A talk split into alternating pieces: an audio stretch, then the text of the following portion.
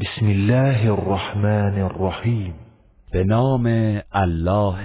بخشنده مهربان والسماء والطارق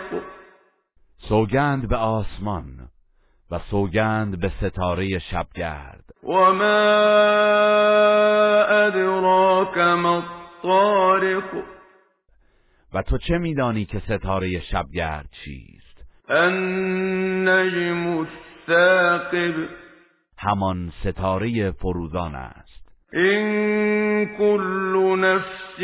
لما عليها حافظ هیچ کس نیست مگر آنکه بر او نگهبانی از فرشتگان گماشته شده است فلينظر الإنسان مما خلق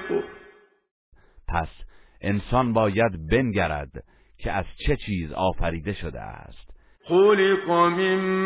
ماء دافق از یک آب جهنده آفریده شده يخرج من بين الصلب والترائب که از میان استخوان پشت مرد و سینه زن بیرون میآید إنه على رجعه لقادر بیگمان الله بر بازگرداندن او پس از مرگ تواناست يوم تبلى السرائر روزی که رازها آشکار می گردد فما له من قوة ولا ناصر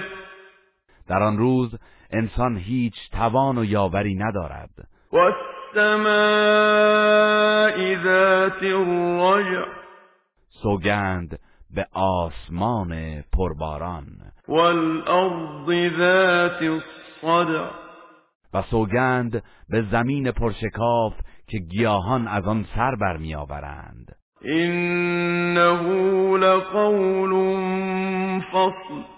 بیگمان این قرآن سخن جدا کننده حق از باطل است وما هو بالهزل و سخن هزل و بیهوده نیست إنهم يكيدون كيدا آنان پیوسته حیله و نیرنگ می کنند وأكيد كيدا و من نیز حیله و تدبیر می کنم فمهل الكافرين أمهلهم رويدا پس کافران را مهلت بده و اندکی رهایشان کن تا غرق گناه باشند گروه رسانه‌ای حکمت